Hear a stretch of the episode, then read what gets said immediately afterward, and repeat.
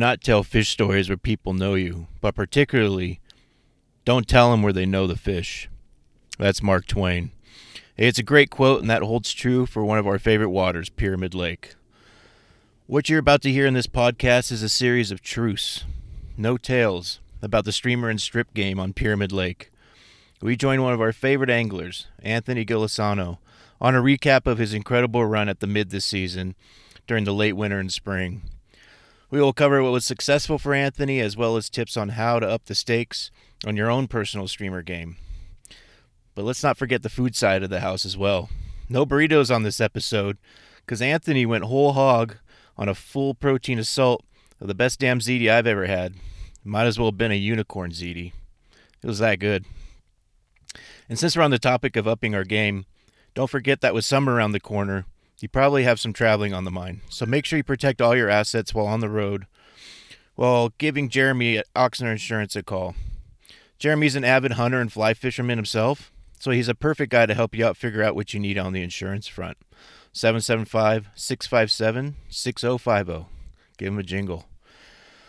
And lastly, the Bearfish Alliance would like to thank our fly fishing partners at Loop Tackle and Adams Built Fishing. Without the support in the field from both Loop and Adams Built, we would not be putting up the numbers of fish we have this season. The next time you need to stay high and dry in the water, make sure you go to Adams Built. And if you want to change your fly fishing game up, reach out to us at the Bearfish Alliance, and we will outfit you to get you on your start in the two handed fly fishing game. All right, now on to our podcast with Anthony Golisano.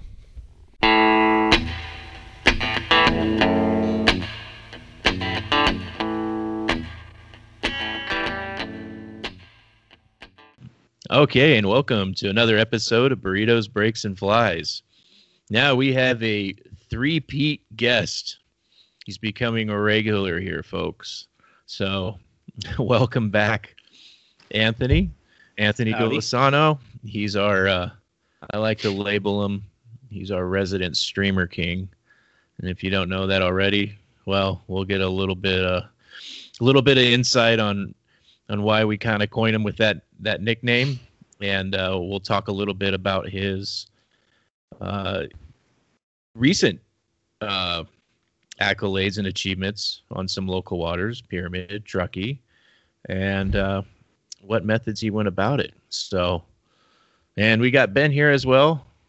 Ben looking as relaxed as usual. yeah, well, it's good to see you guys. I love see you too. about your your latest goings on, Anthony. Yeah, it's too bad you're not up here for it. Yeah, I get well. I'm I'm up there on the weekends. You That missed a good plug. pyramid season.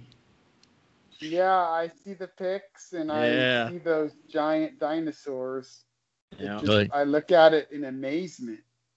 Well, he's down there in the land of the Corbina right now, so he's Yeah. got some. He's got something decent he could chase here for a little while, so he can be envious of that. That's not not not something too hard to deal with. I mean, I'm you start. excited too. I, I just picked up a a loop Q rod and Yeah. reel, seven weight, eleven foot, and go. it's going in the surf zone. Yeah, that's I'm that's the perfect about rod for that. yeah, That's the per- that's yeah, that's the perfect like surf rod. And, you know. yeah. Perfect surf slash mid slash. Man, if you had to, you could hang a streamer. I mean, uh, bass rod too. Ben's got a nice bass pond that he has access to. so he's covered.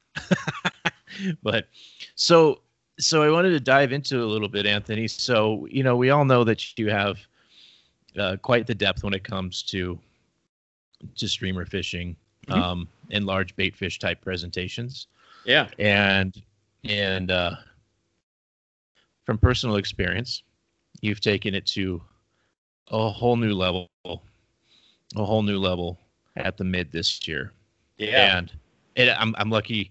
I'm fortunate enough to have experienced that, see that firsthand, yeah. and it's it's still kind of unbelievable.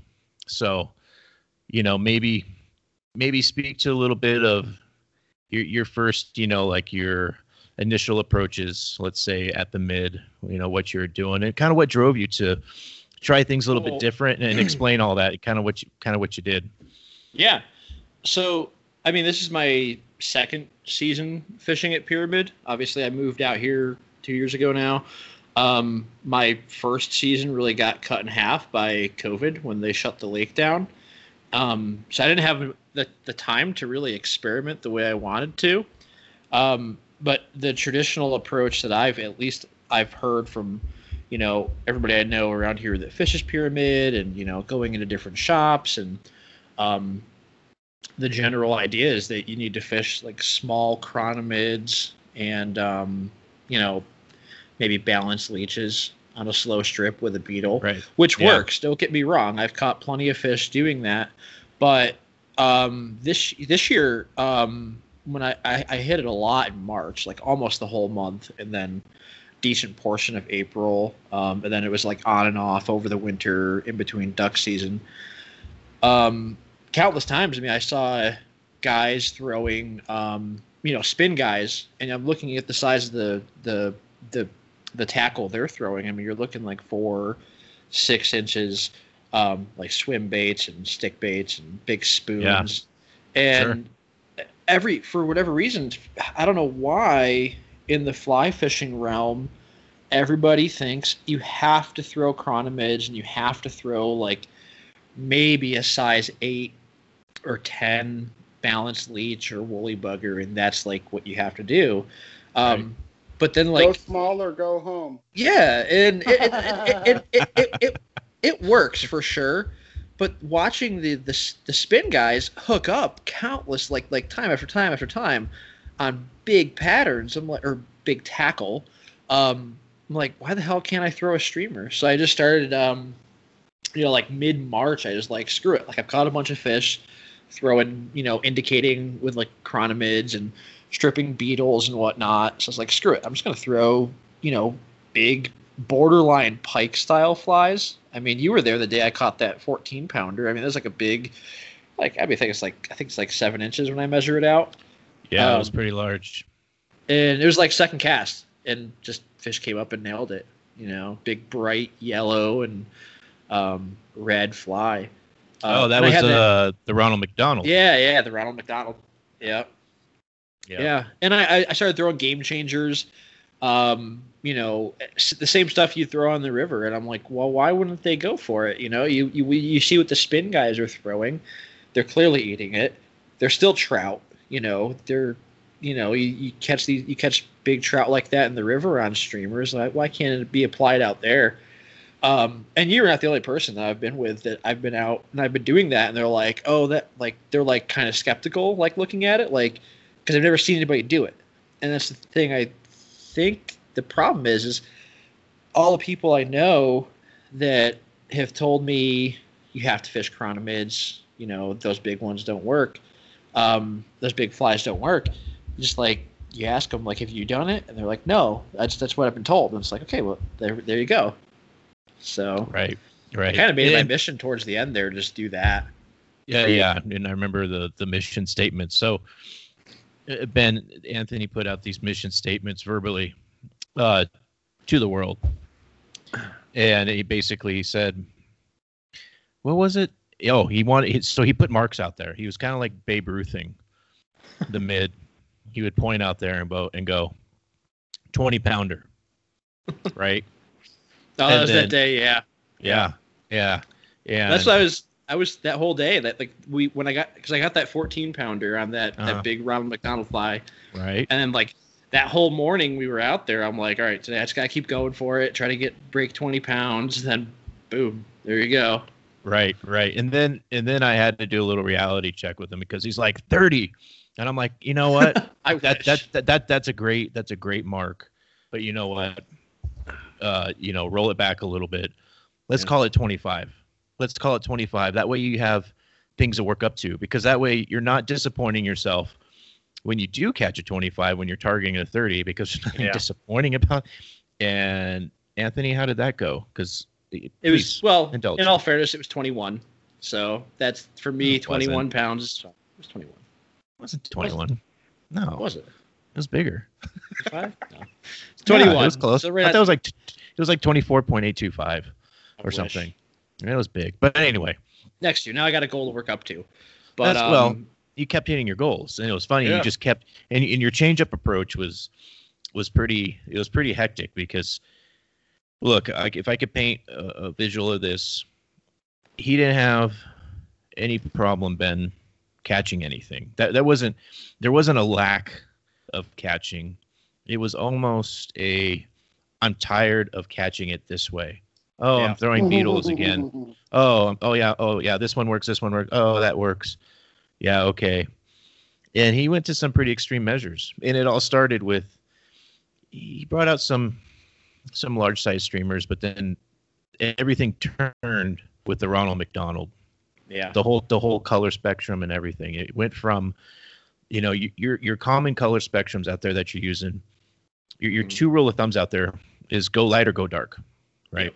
And it makes sense because of the type of fish you have out there. But his color spectrum doesn't really immediately align with a like particular species out there. Mm-hmm. Now it shares color traits with many of them, and you know I know uh, he did some research on it. We found some uh, uh, other native another native game fish that are in the lake. The Tahoe suckers in there. There's yeah. there's there's a couple there's a couple bait fish in there that people don't speak of. Everyone talks about about tuis yeah. and cui-uis. That's it. Well, there's more than that in there, as we found out. Anyway, um, what I have to laugh because it's so funny. Because after I think it was after the Ronald McDonald, you broke you went 100% unconventional, and at the time it wasn't successful, but it was hilarious. And I think you you switched to a brown trout method. I think you pulled out the mouse. Yeah, I had a mouse at one point. Yeah. That's where you became the Micro Moon River Raid champion. Yeah. well, I was thinking, you know, I, I still have yet, and this is the one thing I haven't seen yet is, and I, I haven't talked to anybody that's done it, is catching anything out there off the surface. Um, I talked to guys that have tried. Like that's the one thing I've seen unconventional out there is I've seen guys throw big dry flies. Um, I've just never seen it, and I was like, okay, maybe a mouse. Um, I think I tried poppers at one point, but no luck on that at all. No follows, you know. But for sure, the the reds and the yellows, those that that was like the killer color that I, um, I dialed into there. I think it was like like when when you sent me that that link on the Tahoe sucker. Um, yeah. That made sense because it has that red band in it and a right. decent amount of yellow. Um, the other thing too that I think is it's just like any um, spawning fish, they're going to start to get extremely aggressive. And I mean, if you look at the flies that guys swing for steelhead, um, they're usually bright colors, and I mean they're intruders. They're meant to just piss the fish off. Right. Um, they're not you're not really looking for feeding hits. You're looking for aggressive strikes. Um, and that's what I think the yellows and the reds and some of the other brighter colors that I was throwing. Um, I think that's where it came into play. Um, I'm sure. I'm sure plenty of. I'm sure there was some feeding hits, but definitely some of them were. Um, I think just aggression. Yeah, like there was there was that there was that one day where I snagged a couple of them. Um, like not not meaning to snag them, but the way they were where they were the way they were hitting the flies it was super clear we could see the fish and right. i was throwing those bright i was just throwing those like little bright clousers and the fish would just smack them you know like they weren't like they weren't opening their mouth or anything and they were getting hooked in the side of the face and whatnot so yeah and i think it was it was a matter of of penetrating that zombie lair you know you had all those fish that were in, in spawn mode they were cruising the shoreline within visual range, and, and those weren't those weren't the targets. Uh, period. Yeah. I mean, really, yep. it, it was getting beyond that, getting getting into the water where you couldn't see, yep. uh, where the hunters were. You know, because those fish do separate themselves yep. um, in that in that spawn mode. So, um, but yeah, I think you were totally getting aggression strikes based off of those colors. Yep. And you know, some of those big fish that hit you, I mean, they were they were bucks, you know, and they mm-hmm. were hitting you and, and you're familiar with this with your East Coast experience. They were hitting very much like a salmon. Yeah. Um, where you would have, and I noticed this with both of our catches, you would have one or two type. You have two different types of takes. You would have, you would have the soft like hen take where it would yeah. pick it up. It would pick it up and go. Yeah. You know, like a hen. You're like, oh man, yeah, there's something there. And then then you would have the bucket where mm-hmm. if you weren't on your game, that thing could rip the rod out of your hand. And yeah. And what did it do to you a few times? Puts you right into your backing. Oh yeah. Yeah. I mean, the hands weren't doing that. The hands would just kind of yeah dive play, and play them right yeah. there. Yeah. Right. Right. So that that's kind of cool, and it's like I think you're taking that whole uh, prior fishery experience, you know, um, you know, between the pike and and you know, salmon, steelhead, and all that type of stuff, and applying it here because there's really no difference. It's a straight up predatory fish. Yeah. Straight up. I mean, it, it's you don't go to them; they come to you. Yeah. You know, so pretty, pretty sweet. And then once you transition to where I think you you kind of got onto a roll with some beetles.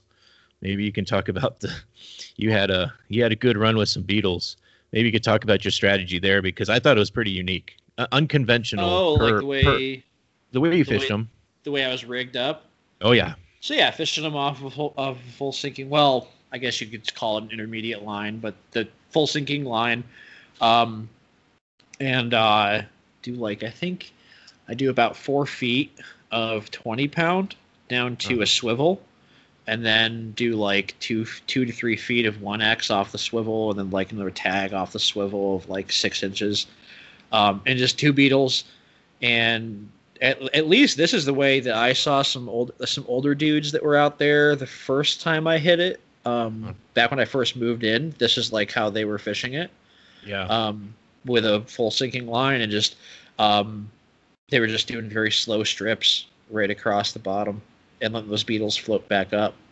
Um, yeah, But uh, and I'm using like kind of like an intermediate line, so it doesn't all sink in one large clump. Like the the tip sinks a little bit faster than the body. The body sinks a little bit slower, you know, than the running line sinks at like one inches a second or one Right. inch a second. Yeah.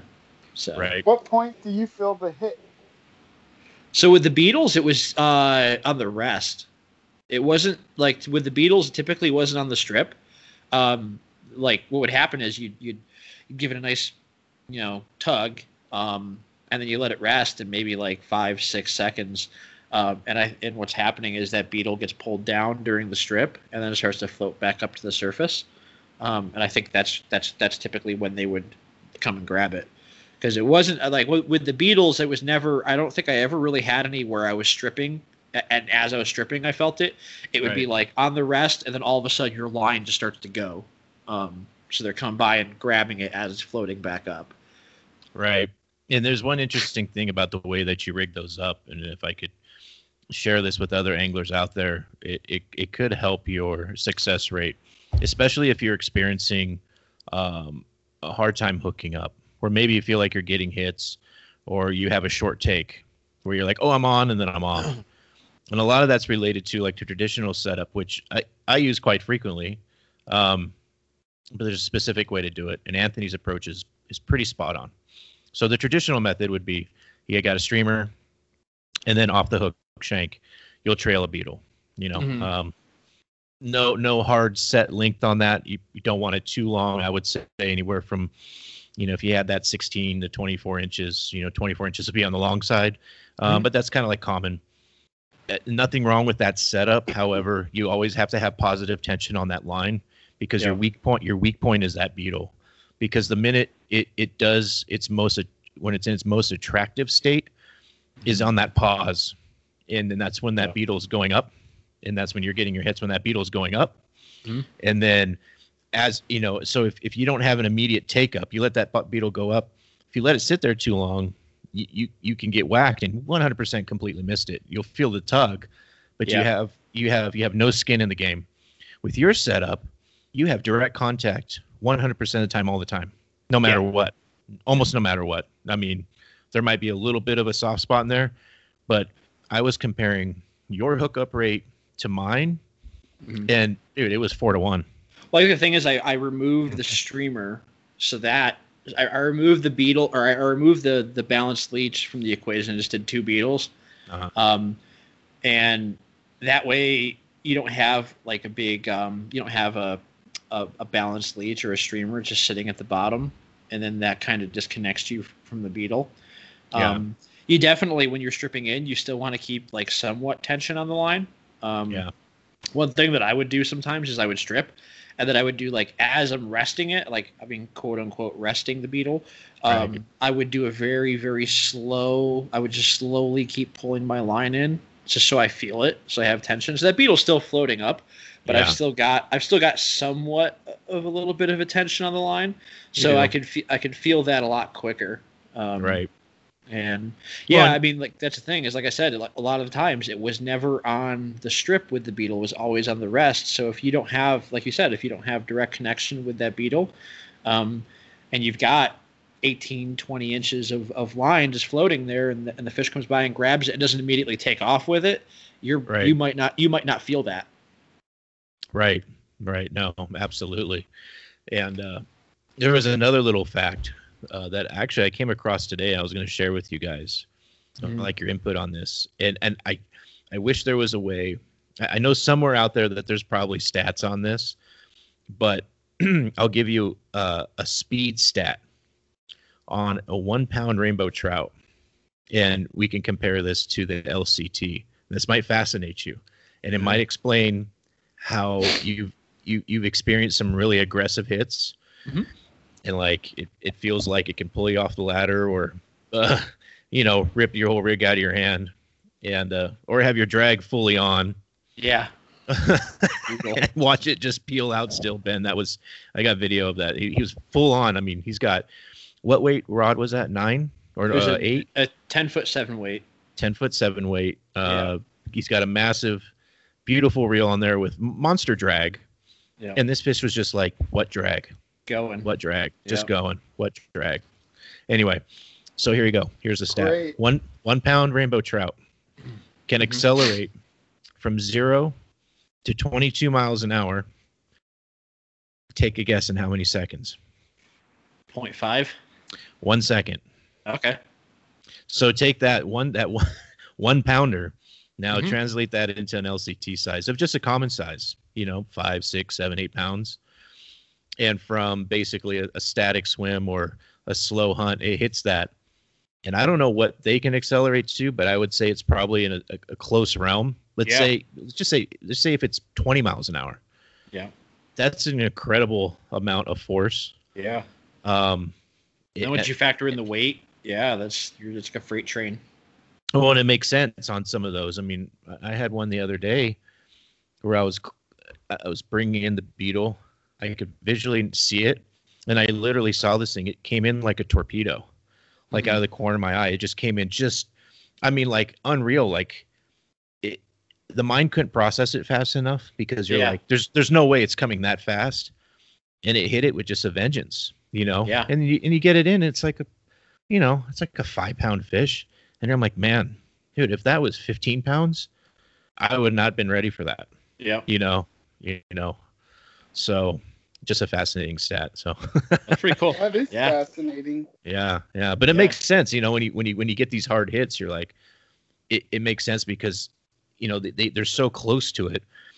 And then in the midst of that acceleration, they're grabbing it and going you know. Yeah. So it's like, well, no wonder they put me into the backing. You know, all that force. I'm sure we could probably do some math on it, but that's too hard to do right now. But it's probably pretty extraordinary. Yeah. You know, and, and then you're fighting, you know, and you're fighting the water too at the same time. Yep. You know, they're using the water to their advantage against us. It's, it's pretty phenomenal. You know, yeah. so I had a couple. I had, I had a couple breakoffs. You know, out there doing that. You know, I was stripping stuff, and I mean, for the most part, I think I was throwing like one X or zero X. Um, that that one day when I got that 21, I was on a straight 20, so like that that helped wow. out a lot. But yeah. um, yeah, like there were days where I'd be throw, I'd, I'd have like zero, I'd be down to zero X on my tippet going to my fly, and um, I had a couple breakoffs. Um, wow. Just, just straight hits. So I don't know if they're like going like the exact opposite in the middle way of the line. No, the tippet. So like they just broke the fly off. Yeah. Yeah. Just snap it. I mean, and that's, I mean, Ooh. you know, for for traditional like in in in Ben, you know, it's like think about what what we use on the river. You know, the tippets were like, oh, 4x or oh, 3x. Oh, that's that's about as big as we want to get, which is equivalent of depending on what brand you're using, you know, that's a seven pound test on a fluoro tippet, maybe eight, you know, if you're in the 10 range, you're on some high end stuff. But that's about it you know, we're out there like the light, the the ultra light quote unquote tippet would be the 12 pound. I know people Yeah. go lighter, but for us, at, at least I know Anthony and I like 12 pounds. Like, yeah, any anything lower than that, I'm not even gonna throw anything in the water. Yeah, Why? I'm like one X is like the lowest I'll go. Yeah, Um, really like zero X or straight twenty. Um, Yeah. that's just the way to do it. straight 20. Hey, Yeah. next year you might even go bigger. I don't know. Yeah. I don't know. yeah. you know i don't know i mean it's like they're not line shy that's for sure No, Is- no. That, well, when you're fishing streamers, I don't think that that factors in. no No, they they don't care. They don't look at your your line. They don't care about your leader. They're just in predator mode. yeah Now, totally Speaking, Go ahead. I was going to say, speaking of streamers, you went out today. Yeah. Um, tell us about where you went and how you did. So I was uh well, don't want to tell exactly where I was in the river. yeah it was maryland's pond Yeah, Maryland Pond. so I was in a section of the river. I was east of town. Um, I've started wet wading now. Um, it's warm enough for me. My northeastern blood. we'll talk going. about that in a little bit i might change your mind on that but go ahead But um, so I had three fish today, just just decent sized browns. Um, nothing really over like the 15 inch mark. Um, but just throwing white streamers. You know, nothing crazy. Just little uh, like white dungeons and baby gongas. Um, but this is the awesome time of the year. It's super bright out. You got good Of flows. It's warm. Um, and if you throw a white like you throw a white streamer on a bright day like today, the cool thing is you get to watch the eat. wow So What made you go with white? It's bright, really bright. It was just like sunny day. Uh, I think I started with I started with olive and then went to chartreuse and then went to white and white was like the ticket for the day. good man So, that's yeah. good that's that's a solid pecking order actually i'm glad you brought that up because that Yeah. seems pretty universal with predatory trout it's kind of like uh, you have a starting order and, and that green and the migrating to chartreuse and then you're like if that's not working you break out Yeah, if it was an white. overcast if it was an overcast day, I probably would have started with like black or brown or like a dark gray. um, and then migrate from there. But Yeah. usually on like a bright sunny day like this, I'll start with a chartreuse or an olive, um, and then go from there. I use I try to start with a more natural color, so like the olive would definitely probably be more where I'm gonna start. Um, and then you start getting crazy. Then you start going to your yellows and your chartreuses and your reds and you know You know, Just- Nico always has a lot of success on the purple. yeah yeah trout. yeah ben's been there it's weird yeah. purple's a great color. It, it's a great color. It's interesting that purple. Um, it's fun. It's fun when you're out there for target practice, so to speak, like with stalkers. Yeah. But you know who else likes the purple? Is wild browns. Yeah. Lo- like the purple at, at the right time, not all the time, but I think the thing with purple, time.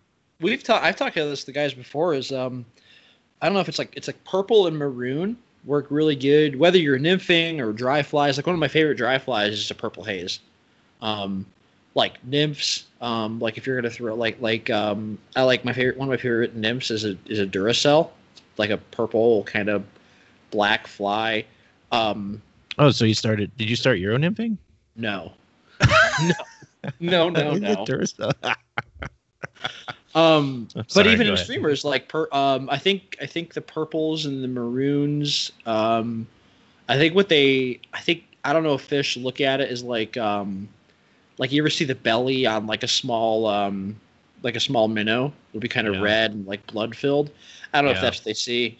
They see that I don't know. purple and they they go for it. Like uh, like like I think like the purple hazes work really good as far as dry fly. Like I, I think what they do, or like even I, I fished like red and maroon um, parachutes and Yeah. had the same the same success. And I think what they do is like the fish looks up at that, and it, maybe it looks like a mosquito that has a belly full of blood. To them, that's calories. You know, like so, it just looks like a high, like a, a nutrient dense um, food for them.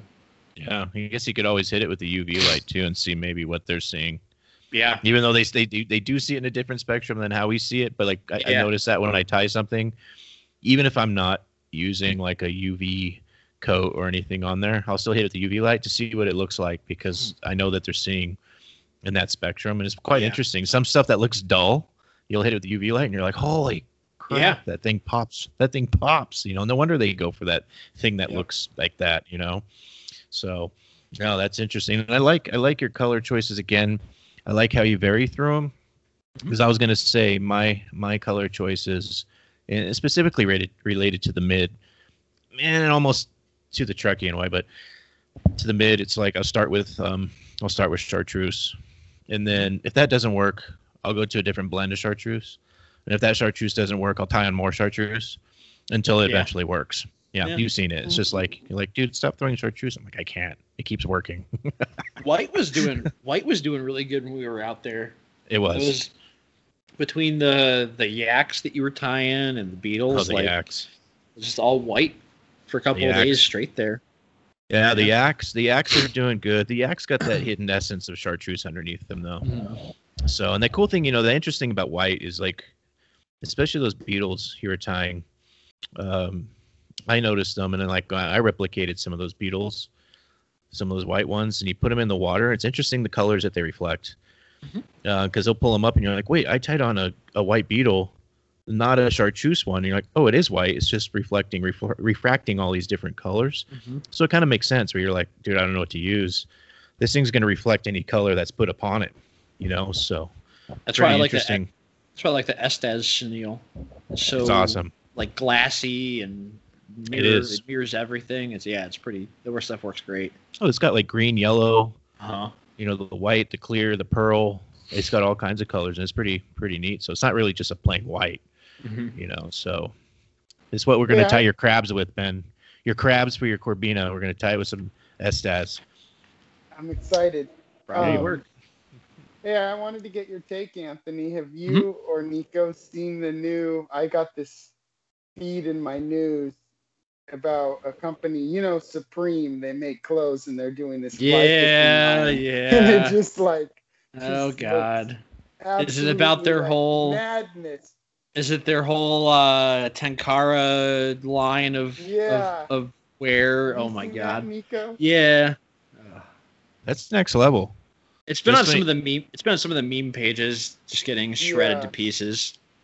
It's like Wow. these bright, like kind of graffiti street style colors. It's I've seen I've seen some guys I've seen some guys doing Tenkara on the Truckee.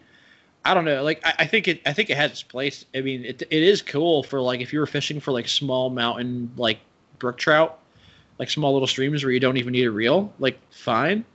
But I don't know about fishing it on the Truckee. I'd be like I feel like I'd just break off. You know, you're not gonna be able to like. What happens if you hook into I, 20 inch feel like, fish? yeah. I just What happens? Truckee, I like to go natural, you know, Yeah. and Well- dress and blend into the outdoors. Yeah. 'cause Oh, the- fish- The look of the tough. color, yeah, the color of the, the their supreme clothing is pretty crazy too. Well, here's another thing too I've noticed recently is some of the carp on the lower river are starting to go into the spawn.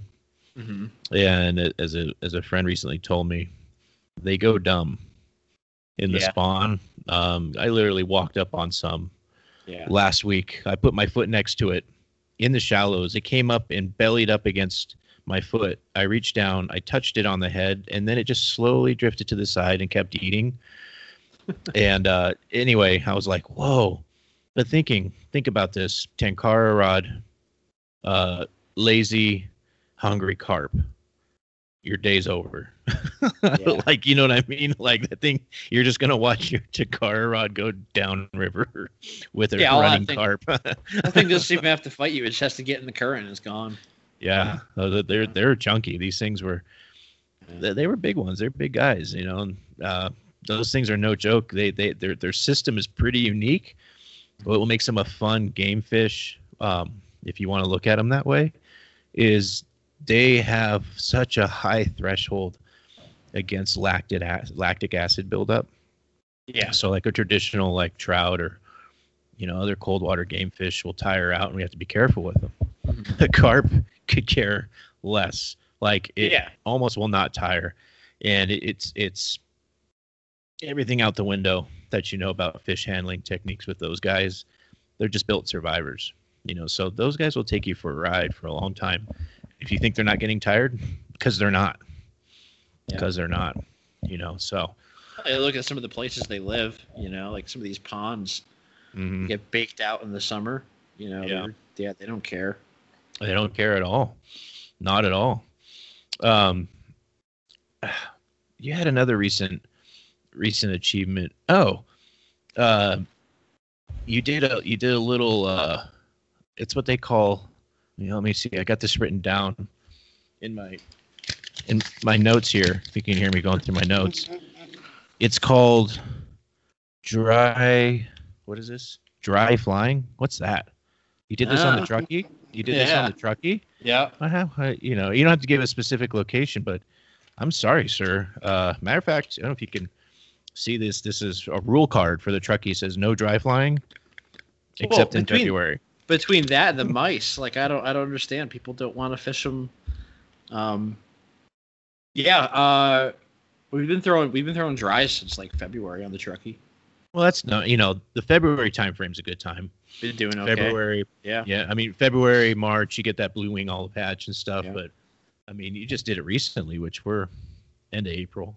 Yeah. You know, and that's that's awesome that you're finding risers and whatnot. Mm-hmm. Um, but let's let's back up a second, and, and Ben, you're going to step in on this because I think you have some experience as it relates to feces in the lower river. Oh, God. you gave me some report one time. So the wet wading. oh no. Not not arguing with with uh, you wet wading. That's pretty brave. Um, brave against the temperature. If you find it's a comfortable wading temperature to wet wade, more power power to you, man. But now I, I won't I won't knock you because I river surf. okay. okay. Yeah. Well. Yeah, so but you're it's going in my ears, my eyeballs, and my nose. well. Now, yeah. Yeah, it is, but you're a little bit more upriver. He's he's down. Yes, that is. Well, yeah, it's a it's a sketchy from downtown. It's yeah. one of those areas where I'm I'm waiting to come out of the river with a needle in my leg one day. You know, yeah, there was. It's gotten pretty bad. Nico's talking about it was yeah. south. It was lower than town.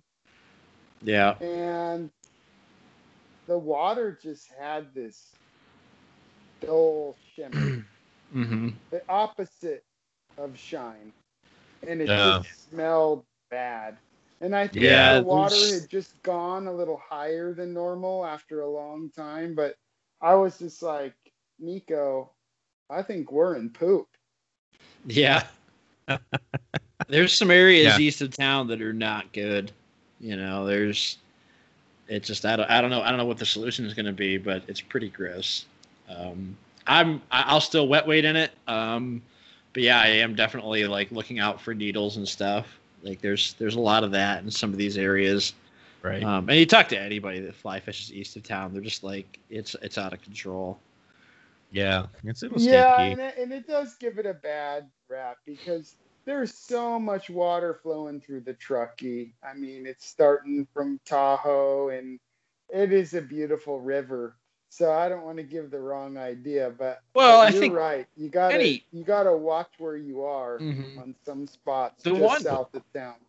The one good thing about going east of town is because everybody is like everybody looks at it as kind of gross. There's less people. I found. Yeah.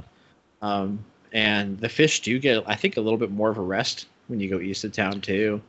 Well, you know, and there's another thing too is like when you when you progress from you have the really highly traffic water mm-hmm. um, on the west side of town, and then as you move in through Reno, but once you move through some of those, if you want to call them the tougher sections or like you know the homeless sections, what you'll find is there's a lot of sections of river that have remained untouched um, or um, unaltered for the most part uh, throughout the years, versus like mm-hmm. a big chunk of the east, you know, had to be restored in some other sections. Um, however, you'll find all those natural lies are still there. Mm-hmm. You know, all, all, those natural features that have been there for a very long time, and that's what makes it a great fishery. And also is like you know the lack of fishing pressure.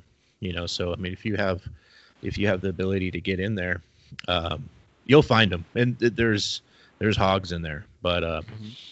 it definitely. But I think right now, um, I want to do a quick transition, and, and, and in this particular episode, we're not going to speak to the uh, the burrito. I was going to say the beetles. No one here's eating beetles except fish. The burritos. Burrito beetle. The burrito beetle. Yeah, well, we have the Borda beetle now, which is almost a long story. We'll get into that chorizo some beetle. other time. It's a chorizo beetle. Um, it looks like a piece of chorizo. I don't know. Yeah. Um, anyway, Anthony uh, gifted me something last night, and it was beyond the realm of burritos. And I, I he made a ziti. He made too much, so he gives me a pan of it. And I'm like, okay, it's ziti, cool. And I crack it open. I'm looking. I'm like, oh, it looks like a healthy ziti. nice like, I'm like, healthy, okay, yeah. it's healthy. I mean, you know, it's full of everything good. And I take a couple scoops out, put it on the plate. It was still warm, so I didn't need to warm it up and I take a couple bites of it, and I noticed that you have uh, there was different different consistencies of uh, fat. Yeah. Like there wasn't there wasn't a single fat residue. This had multiple because the fat was layering upon itself. It was battling. you know, like you know the oil and water type thing. You know when you see oil and water, the fat was doing that with itself. I don't think there's lava lamp. It was a lava lamp. Yes, it was a lava lamp ziti. And I have a few bites of it and I'm like, oh wow, like there's like a like a sausage in here and I think I noticed like a pepperoni or a salami. I'm like, cool. And I'm like, what the hell is this other stuff? And he like put brisket or pulled pork in here and then what the heck is this? And I'm like, so I sent him a message. I'm like, well, this is out of the world. And maybe you can explain, Anthony. I'm taking the thunder away here. I'm so still excited about it. Um, Tell us, Every, everything you put in there, it's nuts. What is? What did you do? This is sauce. Why? So the sauce was like a crock pot sauce that had um, that started off with like I think like two dozen um, Roma tomatoes, um, a can of uh, or a jar of raspberry jelly, um, bunch of like spices like garlic, pepper, onion, um, and then there was so meat wise there was um, there was short short rib in there. There was um, uh, so, there was ground sausage. There right. was whole sausage, and then there was duck heart, and then some duck some duck breast in there. Yes. Um, and then yeah, and like obviously when I when I built the ziti, there's like a bunch of bunch more sausage, pepperoni, um, ton of cheese. What's right. the shape of it? How is it contained? It's in a it's in like a dish, like a one of those like baking pans. It was yeah. a Pyrex. It was a heavy yeah, duty Pyrex. Pyrex. Yeah. It, yeah, he couldn't use like a normal like it, it was a heavy duty Pyrex with like Did a four snap like a lid. Crust on the bottom or just like the crust on the top. So I do like the, the, the, the, cheese gets nice and crispy on the top, and then everything else underneath is like pretty gooey. It, it was impossible to get a crust on the bottom with that level of fat. Yeah, like you would you would it would take it would take yeah, just look, no crust on the bottom. It was all on the top. It, it was pretty interesting because like you have to break through the top of the crust layer, mm-hmm. and it just kind of like gooshes through, but not like overly gooshy. Um, there's definitely a lot of texture in there. this is the look on Ben's face, he's like, "Oh my gosh!"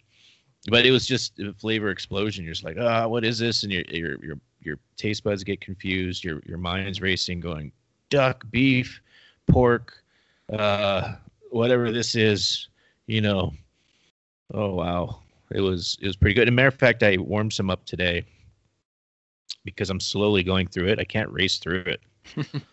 well, I, still, got, I, still got a ton in my fridge. I gotta oh, take some yeah. time on that.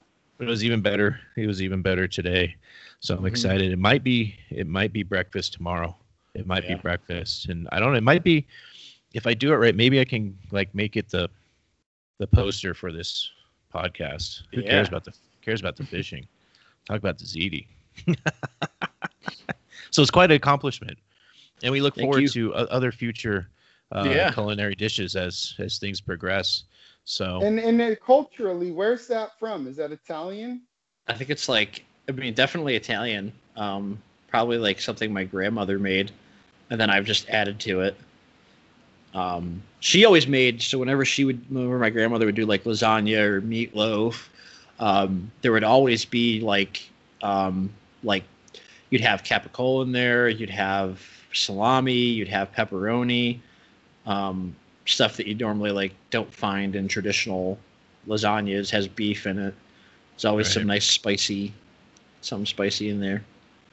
Yeah, definitely Great. was a flavor mashup, and it, it did, it did scream like old school Italian comfort food.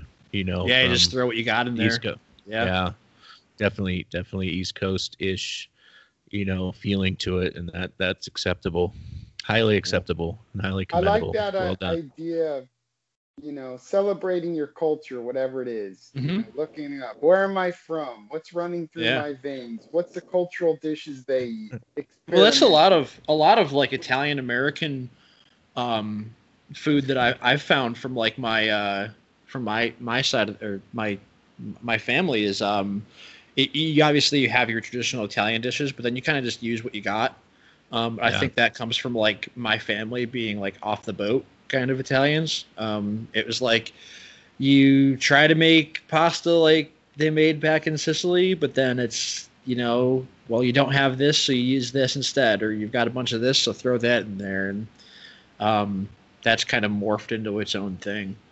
Like right. Compare, comparing like traditional Italian cooking to American Italian cooking is two different worlds. Right, right. And it's awesome. You can you can appreciate the flavor and torture your colon at the same time. Oh yeah, it's a good time for you. it's a good time. so before we go, Anthony, uh, mm-hmm. Maybe you can give the listeners out there, maybe that are interested in in getting into the streamer game, uh, maybe like your favorite, um, like get into, get up for a a streamer rod. You know, as far as you know rod length and weight and you know what kind of line we you prefer? I think we went over this last time, but I would say, like I said, nine foot eight weight. That'll cover most everything you want to do from pyramid to rivers. Yeah. Um, still, still waters, um, bass as well. Um, it's kind of like the nine foot five weight. Um, I, I, think if I had like a like a like a personal choice for a streamer rod, it's like a nine foot seven weight on the rivers. That's what I like to use a lot. Sure. Um, it's a little bit lighter. Um, uh, I don't feel like I'm hucking stuff. It doesn't hurt my shoulders much all day. So I'm just right. seven weight. Um, and then the line is the big thing. Um, I think that's where that a lot of people have their issues with with throwing streamers of any type. Um, the, the the day we were out at Pyramid, we were um, I got that big guy there. Um, when we rolled up, the guys I was talking to the guys to the right of us. I don't know if I told you this. They were throwing beetles all day, and they were only using like I think the guy had like a seven foot sink tip on, um, which was I mean you saw the wake that day in the wind. Like you're yeah. never gonna you're never, and that's why they were like barely hooking up um, and they were like shocked. Like I was talking as I was like walking past that guy as I was fighting that one that was taking me down the beach. I was asking him what's going on. He said like I've only gotten like three fish today. He's been and he was there all day, and I was there for like half an hour and already had four fish. Yeah. Um, I think that's the problem with like streamers is a lot of guys get into it and they get the they get the right rod, they get the right flies, they get floating line. Um, or oh, they use yeah. like, or they use one of those interchangeable sink tips, like a seven foot sink tip, and I think you need to go like long, like twenty foot, like an integrated twenty foot sink tip minimum. Um, yep. Uh, and and that's going to do a lot of things for you. It's going to keep your fly at depth. Um, it's going to make the longer sink tip is actually going to cast better because you're loading your rod with the sink tip, and you don't have that weird hinging effect from a short sink tip. Yeah. Um, but that, that's that's where I see a lot of guys like falter with it is they get these they, they get for whatever reason they just get the wrong the, the wrong line. Um, and I think with with with with doing with throwing big streamers like that um, not just swinging them like actually like you know hunting them um, you need to go all in. You just got to s- bite the bullet. You got to get like you know full like a, a long sink tip line a nice heavy rod that can throw it and then resign yourself to the fact that you're not going to catch as many fish as you would nymphing or anything like that. Right. Like you're, hunt, you're you're hunting the fly now. You're not just passively swinging it or drifting it. Like you're you're you're picking apart the river and you're like I said you're essentially hunting these fish now. Well, yeah, they're in the qual the quality over quantity game too. Yep, definitely, yeah. definitely. But Well, awesome. Thank you. Uh, thank you for sharing your stories of, of your winter fishing and the mid fishing yeah. and, and truckee and streamer and stuff and giving us a little recap on that. I think I think there's a lot to learn from there and, and a good baseline for folks to get out and that are interested in trying it out. Uh, hopefully it gives a little bit more knowledge and a little bit more insight on an approach, you know, and I'll tell you what, there's, I won't say there's one right approach, um, but there's a lot of good ones and there's a lot more poor ones. And I think from what you heard with Anthony today, uh, I'll tell you what, he's kind of nailed it on the head um, considerably. Uh, his success rate uh, is very high, and it actually exceeds that of, you know, the traditional fishing methods that I've seen out and about this winter and spring so far. So he's on to something. So, yeah. you know, take his words and run with it and, and see what you can come up with. So, again, thank you, Anthony. Thank you for joining us. Yeah. Again, thank you, it's Anthony. always yeah. And it's always a pleasure to have you. Yeah, absolutely. Yeah. And and Ben, we appreciate the fact that you're hanging in there with us far away in San Diego. I know it's so horrible in downtown there next to the, ocean. the ocean. River's right in my heart. It's yes, flowing it is. in my blood right now. When do you come back? with me. When do you come back? Uh, tomorrow night. Well, nice. wait, uh, I guess I was gonna say, when are you back, like oh, permanently? permanently? Yeah. Um, I think the end of July. Okay. My goal. I'll be gone, but I'll be back in the in the fall. Yeah. Are you, nice. Yeah. Are you gonna get any breaks once you start up with your? Uh, I think like I think like uh, June we get a couple little you know some free time here and there, but once fire season really kicks in, you know July ish, we're just going until until it's done. So um, maybe end of October.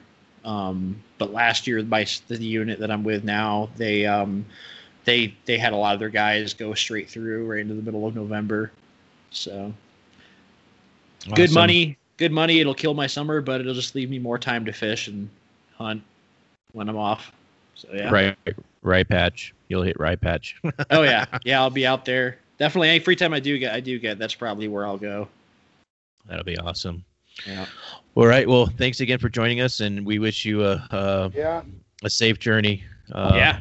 With, with your firefighting travels with the BLM, um, mm-hmm. we wish you the best and success there, and um, thank you. You know, keep everything together, man, so you can come back here in the fall and, and tear it up again. So yeah, we'll do. Thank you. All right. All right. All right. And until next time, tight lines. All right. Yep.